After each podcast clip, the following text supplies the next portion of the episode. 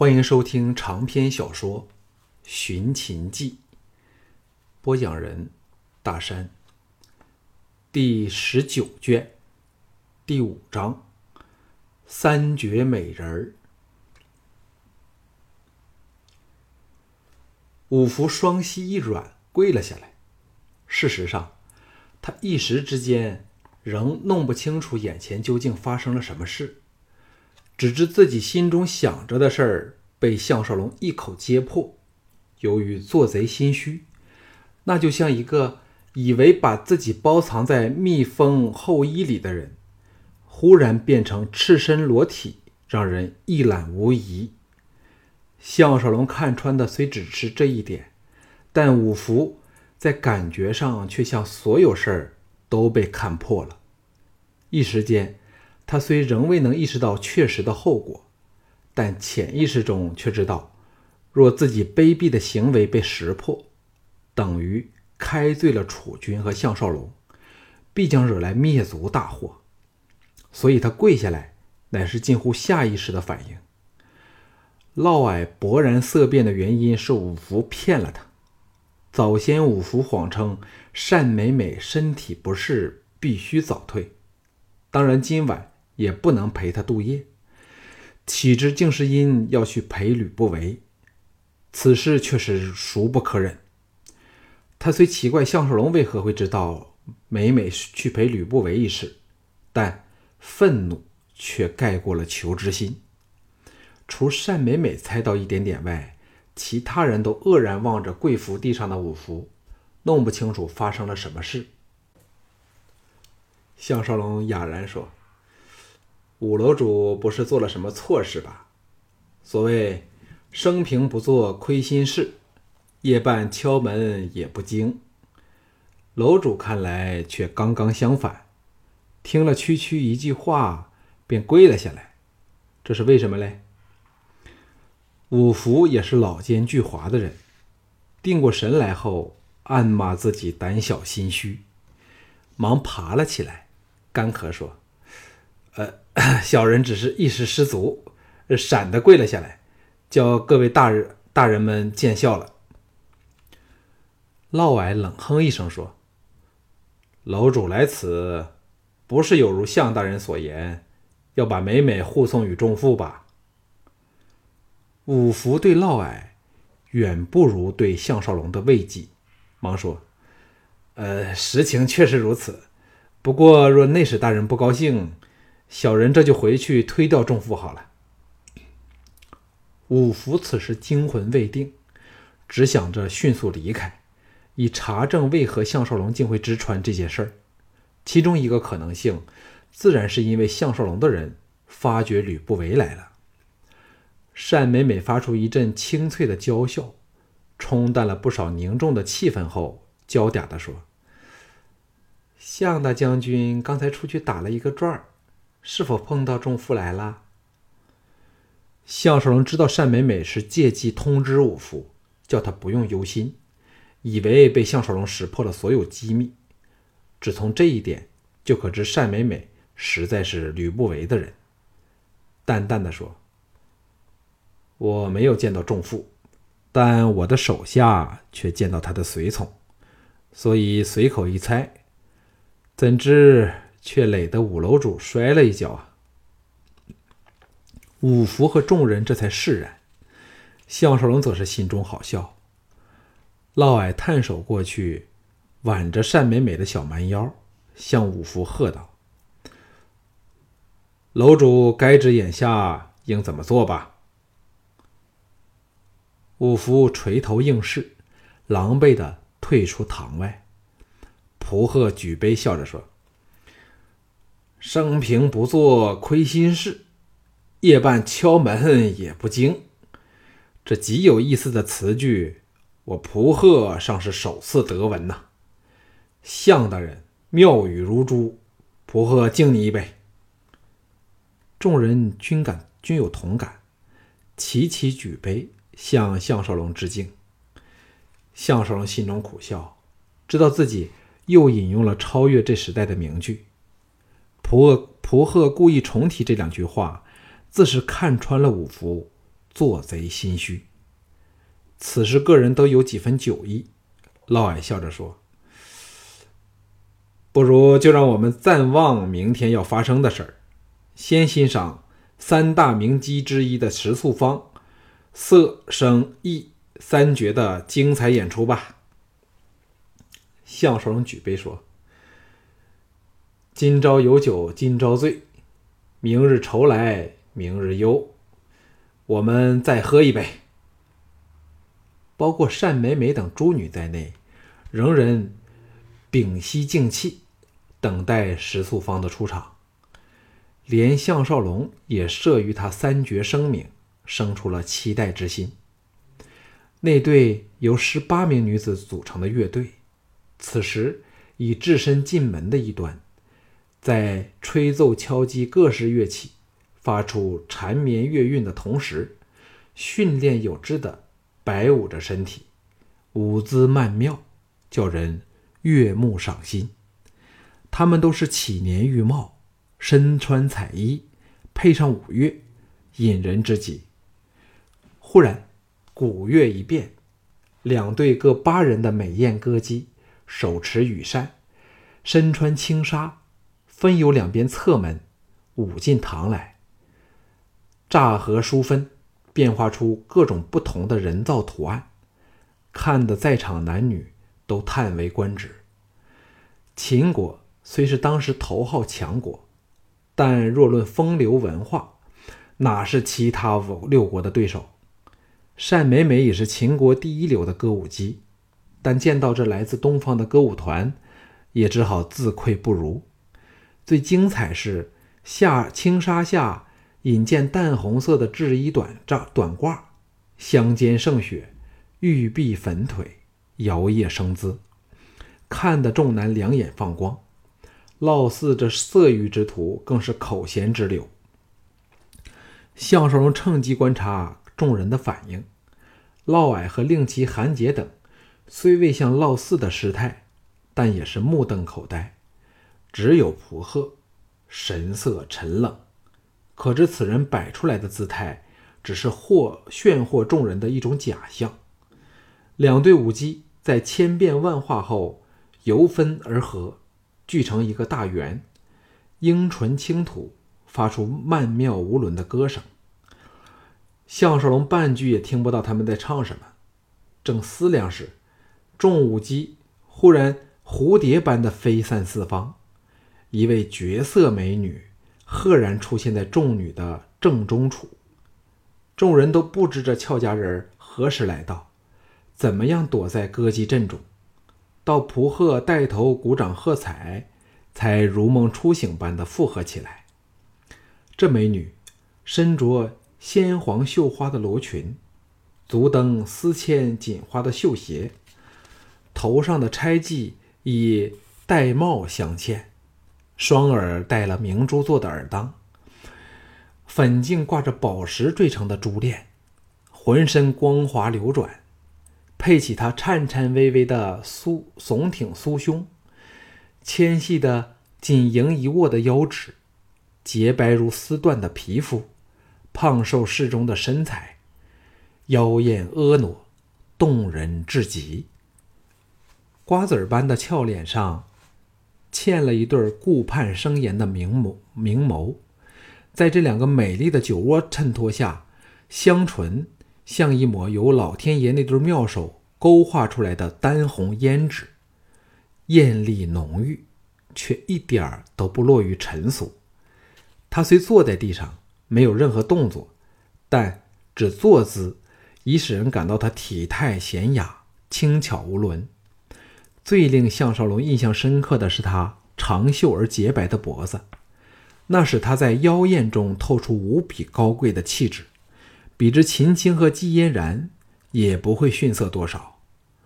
石素芳这一亮相，宛如艳阳初升，光华夺目，不论男女，都被他美绝当时的扮相震慑的不能自已。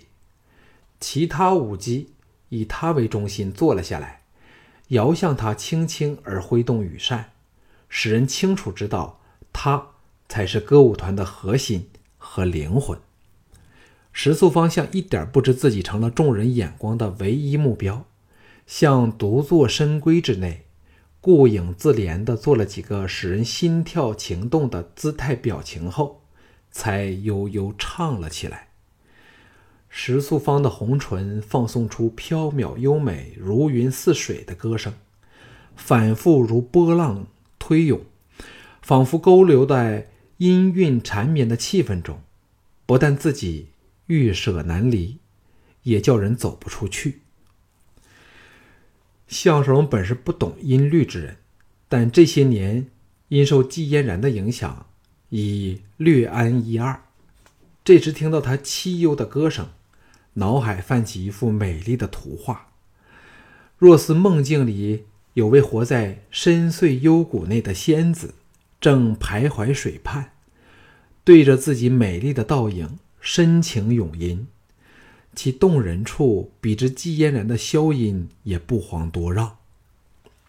他唱的是《诗经》中的采薇，是描写将士出征的写怀诗，不断重唱“采薇，采薇”，然后是一段将士感怀的描写，那种缠绵哀怨的歌声感情，谁能不为之倾倒？他的歌声虽是。若断若续，似实还虚，但偏是异常清晰，咬字明确，叫人听得一字不漏。当他唱到“若我往矣，杨柳依依；今我来思，雨雪霏霏。行道迟迟，载渴载饥，我心伤悲，莫知我哀。”声音转细，与乐音同时消没。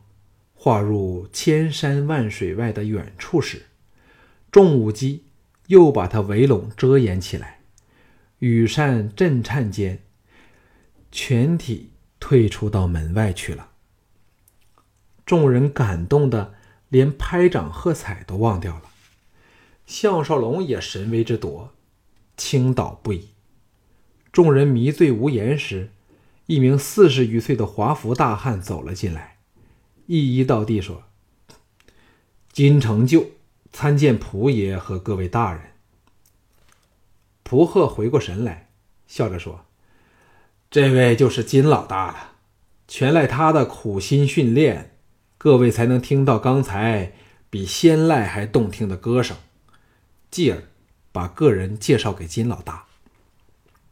嫪毐欣然说：“人来，给我赏金老大十两黄金。”当下，自有人拿钱给金老大。项少龙暗想：嫪毐进来定是刮了很多银两，否则怎能随手大笔的打赏？金老大千恩万谢时，普赫识趣的说：“石姑娘今晚心情如何呀？可否请她来陪我闲聊两句，好让我等表达仰慕之情啊？”金老大显然应付惯了这种场面，故作神秘的压低声音说：“我这女儿绝不能对他操之过急，待小人找到时机，再安排他和诸位大人见面。此事可包在小人身上。”众女都松了一口气，单美美等醉风似花，更微露不屑之色，表面。似不值石素芳摆的架子，骨子里自然因为他能倾倒众人，妒忌的要命。若论姿色，单美美比之石素芳，实是不遑多让；但若论生意，却至少逊了一筹。至于包装形象，更是输了一大截。假如这都是金老大这个经理人设计出来的，那金老大。就不大简单了。金老大转向项少龙说：“我这女儿一向眼高于顶，但对项大人却是特别留心。今晚就因知道大人有份出席，特别开心，还唱了他的首本名曲。”项少龙连忙谦让，同时心中大骂：刚才石素芳唱曲时。眼尾都没看过自己，而金老大却偏要这么说，摆明是蒲贺的嘱咐，以挑起嫪毐对自己的妒忌之意，其心可诛。果然，嫪毐双眼闪过记恨的是之色，哈哈笑着说：“既是如此，金老大只需安排石小姐和向大人私下相见就可以了，由我们这些旁人反为碍事儿。”项少龙恨不得痛掴金老大两巴掌，同时也暗里蒲贺兵不血刃的毒辣手段。这一招离间计，用在什么人身上都比比不上用在嫪毐身上更有效。因为嫪毐一向妒忌项少龙和朱姬的关系，所以金老大这几句话可以说是正中要害。项少龙别头向身侧的嫪毐苦笑说。嫪大人，切勿对金老大的说话为真。我看石小姐对任何人都不在意才是真的呀。嫪毐干笑两声，显示难以释怀。最高兴、最高兴的当然是蒲贺，举杯劝饮。金老大趁机退了出去。不一会儿，五福又来了，还有吕不韦、管仲爷和许商三人，且。把金老大扯了回来，众人都大感意外，愕然以对。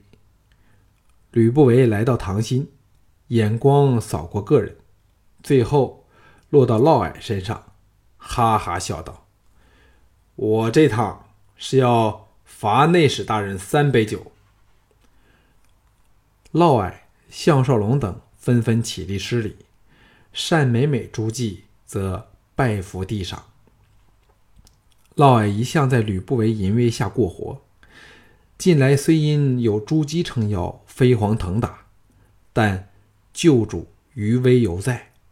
不见面时还可逞威风，现在面对着面，立即像矮了半截似的，低声说：“仲父为何要对卑职行问罪之师呢？”吕不韦捋须长笑说：“少龙。”蒲老板和诸位美人可作见证，让我逐项罪一一数出来，看是否罚的有理。在吕不韦身后的许商喝道：“还不给内史大人斟第一杯罚酒？”吕不韦欣然说：“美人们请坐。”众女一眼坐了下来。单美美和杨玉一人提壶，另一人取杯，斟满了一杯酒，递到像见到猫的老鼠般的嫪毐手上。项少龙不由得心中暗赞：吕不韦一入场，便凭其身份气势，把个人全压住了，完全操控了主动之权。那被压回来的金老大则一头雾水地站在五福之旁。弄不清楚目下究竟发生了什么事。嫪毐的手下韩杰、令旗、嫪毑等见项少龙和蒲贺也是哑口无言，更是没有插嘴的余地。着力吕不韦另一旁的管仲爷则脸带微笑，神态自若，令人一点看不出几天前他曾败在项少龙的百战宝刀之下。吕不韦负手身后。悠然举步来到嫪毐席前，微微一笑说：“首相罪名，就是明知本仲父来了醉风楼，竟不过来打个招呼。何时我们的关系变得和陌路人没有任何分别了？”嫪毐大感尴尬，哭笑不得的应说：“啊，该罚，该罚。”举杯饮了第一杯罚酒。蒲贺看着单美美为嫪毐斟第二杯罚酒时，哈哈笑道：“仲父这一杯罚酒，罚的该是我们全体才对。”吕不韦摇头笑着说：“本仲父怎敢怪蒲老板？但责怪小嫪却是理所当然，是吧，内史大人？”嫪毐眼中怒火一闪即逝，这几句话当然是暗指他忘恩负义了。垂头低声说：“仲父的话自然错不了，只不知第二被罚的又是什么？”吕不韦目光落到项少龙身上，微笑说：“少龙料事如神，不如由你来猜猜看。”项少龙与嫪毐交换了个眼色，苦笑说：“重负行事出人意表。”叫我如何猜测呢？吕不韦大感满意，在众人注视下，与场心来回踱起方步，最后来到大堂相门的一端，环顾全场，笑着说：“第二杯仍是和第一杯罚的事有关。刚才碰上金老大，问起来，使之。”小嫪私下安排了在此欣赏三绝女的声色艺，如此难逢的机会，小嫪怎可漏了我吕不韦的一份啊？管仲爷爷附和说：“我当然没有资格责罚小嫪，但仍忍不住要怪小嫪不够老朋友。”嫪毐给他们你一句我一句，揶揄奚落。又口口声声像从前般唤他做小嫪，脸色开始难看起来。但又苦于形势仍远及不上吕不韦，唯有硬咽下这口恶气，忍气吞声的把第二杯罚酒喝了，叹了一口气说：“这第三杯罚酒，恕卑职真想不到原因了。”蒲贺皱眉看着吕嫪两人，一头雾水。显然想不通为何吕不韦要来公然落嫪毐的面子，只有项少龙隐隐猜到原因，皆因吕不韦以为已通过五福蛊惑了项少龙，陷害了嫪毐，故蓄意制造出联手打击嫪毐的声势，矛头更是直指朱姬。假如小盘肯和吕不韦联起手来，来对付嫪毐，就算朱姬。都包庇不了。再想深一层，吕不韦显然是在试探项少龙是否中了他的反间之计。想到这里，项少龙心中一动，说：“若第三项罪名是与美美小姐有关，可否请仲父暂时放过内史大人，不再说出来？那就皆大欢喜，大家可以各自快乐的回家睡觉了。”这次轮到吕不韦、管仲爷等脸色微变，显然是给项少龙说中了心事。单美美花容失色，瞥了项少龙一眼后，跪伏地上，娇躯微颤。嫪毐立即恍然大悟，知道吕不韦是要公开宣布纳单美美为侍妾，那他若仍要和吕不韦争夺这美人儿，自是罪大恶极。有负吕不韦提拔之恩了。堂内一时静得落针可闻。吕不韦终是一代人杰，提得起，放得下，向项少龙竖起拇指，赞道：“还是少龙了得！就因你这两句话，本仲父收回第三杯罚酒。”接着冷喝说：“美美，你先回小楼。”转头，本仲父就来见你。单美美恍然望了气得脸色铁青的嫪毐一眼，低头站了起来，忽然泪如泉涌，掩面奔了出去。韩杰手按到剑柄上，望向嫪毐，显示只要嫪毐一个眼神，就立即动手了。管仲爷和许商也手握剑柄。但却故意不看韩杰，装不屑之状。大堂内立即杀气腾起。嫪毐双目凶光一闪，叔又敛去，叹了一口气，缓缓说：“夜了，大家早点休息也好。”吕不韦仰天打了个哈哈，向蒲贺和项少龙分别打了个招呼，掉头便走。管许两人。随他去了。嫪毐沉吟半晌后，摇头苦笑说：“现在我只想到外面吸两口清新的空气呀。”项少龙叹了一口气，却是因心情轻松而发，因为知道吕不韦和嫪毐的对抗和冲突，终因单美美这个导火线而表面化了。